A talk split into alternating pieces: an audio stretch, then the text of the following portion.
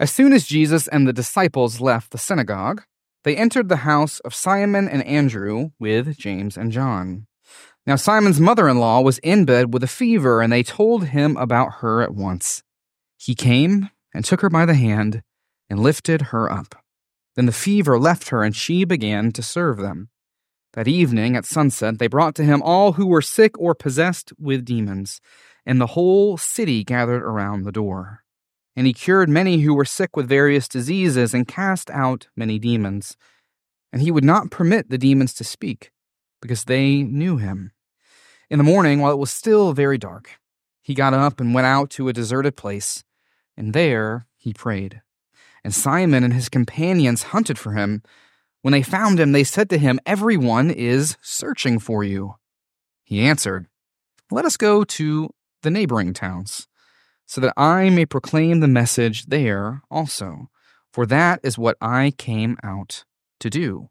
And he went throughout Galilee, proclaiming the message in their synagogues and casting out demons. This is the gospel of the Lord.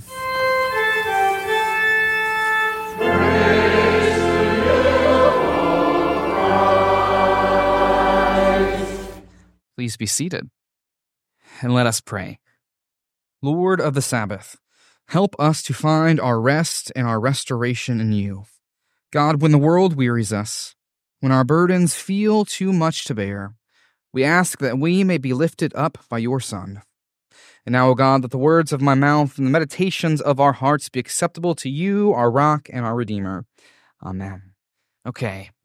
As it turns out, there may actually be something to the subtle and oft maligned art of tree hugging. Didn't see that one coming, did you? Now, jokes aside, since the 1980s, there has been scholarly research and peer reviewed studies conducted on what in Japan they call Shinrin Yoku, or in English, forest bathing. Forest bathing is more and less than your average weekend hike in the woods.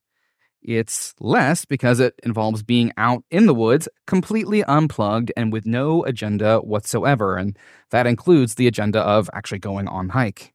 Forest bathing involves literally just being out and sitting amongst the woods.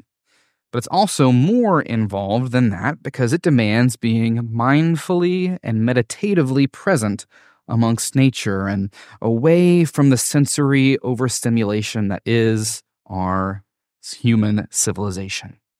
And there is, in fact, something to it. All these studies show that forest bathing can lower stress and ease depression and boost our immune system, specifically increasing the production of our white blood cells and other anti cancer proteins. This happens specifically through our sense of smell. Trees release a chemical called phytoncides that, when ingested, bring about all these benefits. But we don't necessarily need the numbers on those physical benefits to show us that being present in God's creation can help center us emotionally and spiritually. It's fairly self evident to note, especially on this Scout Sunday, that getting out in nature is good and restorative for our souls. We can find God there perhaps more easily than in the hustle and bustle of our world. But what Bayer's saying again is that how spiritual wisdom and scientific reason both agree that how we are present in creation, specifically amongst the trees, matters for the quality of that experience. Now, the reason we've begun with this little excursion into the woods is because Jesus himself makes this turn in our gospel passage. After one of his first full days of teaching, I'll remind you this is Mark chapter 1, the story has just started. Jesus returns to a deserted place, the wilderness. Earlier in this same chapter, Mark 1, Jesus, famous story, baptized, heaven splits open, dove comes down, voice booms from heaven, and then the Holy Spirit drives him out into, well, the wilderness where he is tempted by Satan and waited on by the angels. You see, in the imagination of Scripture, the wilderness, as opposed to our civilization, is much more spiritually charged. But wildernesses do differ. At the site of his baptism in the Jordan, the wilderness would have looked like a dry, arid wasteland, a desert. Here in the town of Capernaum, the backdrop of the story, a bustling market town on the banks of the Sea of Galilee, the wilderness would have included the sights and sounds of the lake and the lush smells of a forest. It's not a huge stretch to imagine that this time of mindful prayer in the wilderness function much like that art of forest bathing today. Now, it's important to follow the reason, right, that Jesus felt it necessary in the first place to reconnect with God in the wilderness. It comes after a teaching session in the synagogue on the Sabbath day. And as soon as that sun sets and night falls, the Sabbath day ends. In the, in the ancient Jewish world, the, sun, the days ended at nightfall. Sabbath ends at nightfall, and then the whole city comes out of their day of rest and gathers around Peter's front door. You might imagine then that Jesus has just spent the entirety of the day preaching and teaching in the synagogue, and then the entirety of the following night healing the whole city of their demons and diseases. Likely physically weary and spiritually worn, Jesus steals off into the wilderness that next morning, still before the day breaks, to reconnect with God. And even then, as we follow the text, the disciples don't give him any rest, do they? The disciples hunted him down, our text says, and the Greek here is ominous and negative in connotation. Same word is used later in the Gospels for when the scribes and the Pharisees are hunting Jesus down for his arrest and crucifixion. The stakes are high. You see, the disciples have fallen to the world's pressures and expectation, in particular, the world's temptation to busyness, especially over against restoration and wholeness.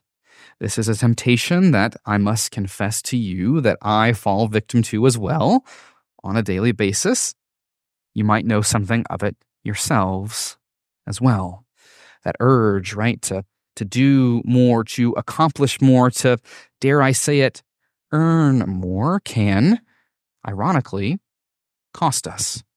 Burnout can lie close at hand. A loss of time seems to sneak up on us. We might look back and wonder where all the life went, where all the wholeness went.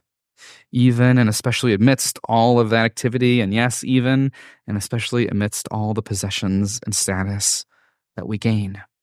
I'll remind you, dear siblings, that yes, God worked. Yes, Jesus served, but God also rested and gave us the Sabbath. Then Jesus creates his own Sabbath here by returning to that wilderness to connect with God and to reset the context. The temptation that he faces in this passage is to be busy, to let himself get transformed into sort of a divine vending machine, doling out miraculous healings left and right. Everyone is searching Jesus out for a miracle, not necessarily to hear the message. And as Jesus makes clear to his disciples in our gospel reading today, it's the message that actually matters. The miracles we see Jesus perform in the gospels serve the message. Their greatness glorifies the goodness of the gospel. They're not ends in themselves, Jesus shows us this, in fact, in the two other times that he steals away to pray in Mark's gospel. Later in Mark 6, Jesus goes up the mountain and takes some time to pray, right after he performs the feeding of the 5,000. In the closing chapters of Mark, Jesus steals away another time to pray, this time in the Garden of Gethsemane, right before his arrest and crucifixion. In each of those cases, right, he faces the world's oldest and maybe most favorite trick busyness. Do more, be more, take more. The subtle logic of the world would turn our Savior, the Messiah, into a mere piece of technology, a, a mere tool for practical application. Hush now, Jesus. Don't be problematic. Just give me those healings. We also face that same pressure to find our ultimate identity in our work and what we do, and to let the temptations of the world to busyness, anxiety, and hectivity flatten us out. But Jesus is, thanks be to God, so much more. And so are we as well. Jesus makes clear that the message is what matters. The disciples hunt him down, and he responds by, well, by leaving. Look at what he says when the disciples find him. Let us go on to the neighboring towns, so that I may proclaim the message there also, for that is what I came out to do. It's the gospel that matters. Imagine for a moment what if we were all, each of us, transformed by God's good news throughout our lives? Imagine, if you will, if our world was transformed by the message of God's love and forgiveness, of our belovedness, yes, even amidst our brokenness. With this, I want to take a quick step back to the beginning of our gospel text today you see, before the Sabbath ends and the whole city gathers around Peter's front door, we see Jesus performing one singular act of healing, one which I think sets the context for all of the other healings in this passage and throughout the gospel that are going to follow. Jesus finds Peter's ill mother in law, takes her by the hand, and as our text reads, he lifted her up. He lifted her up. Here we have an echo of the resurrection to come. Same word in Greek used by Christ himself later to describe his coming resurrection, being lifted up. Same word in Greek used in the final verses of Mark's gospel as the disciples look back and try to make sense of what's just happened. Christ lifted up. Point is this that encounter with Jesus that a connection with the God of the universe, the Creator, the Lord of the Sabbath, brings us resurrection and transformation. Peter's mother in law, this unnamed and oft forgotten side character in the gospel, shows us what this transformation might look like. She's lifted up by Jesus, and she begins to serve.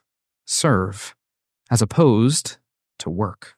It's a simple but profound distinction. You see, when we encounter Christ, our lives are taken and turned inside out. We begin to look outward to others instead of inward to ourselves, and in doing so, we begin to witness to the gospel.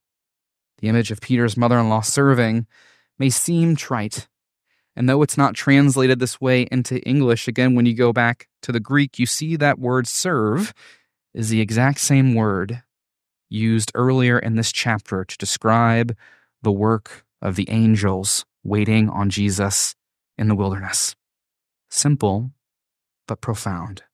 Our serving goes to glorify God, not to meet the aspirations or expectations of the world. Imagine a world where we all served one another instead of looking at our neighbors to see what we can get out of them. It might look like a whole lot more rest and wholeness. And it might look like a whole lot less busyness and hecticness and anxiety. And so, with this image, dear siblings in Christ, I want to leave you this morning with one closing reminder. It's this remember, to rest in the resurrection life. As Jesus shows us in this gospel, we find God most readily revealed when we can turn it all off and walk away and find a way to tap in with God. If you ever get that urge, right, to slam the laptop closed, to throw the phone out the window, to walk away and turn it all off, maybe you should take at least a few moments and actually do it. Jesus did. And it could be very well that the Spirit is nudging you towards rest and restoration. And if that might seem impossible for you in your situation, maybe we need to reassess our priorities because no one had a bigger task. No one had more pressure or weight on them than Jesus.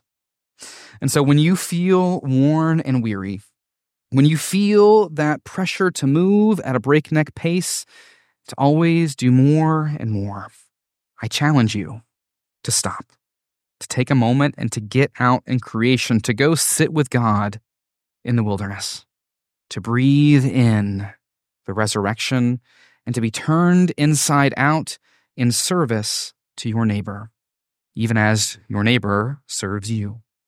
And the good news is that every time you do, that no matter what you may or may not be facing, God will be there waiting to lift you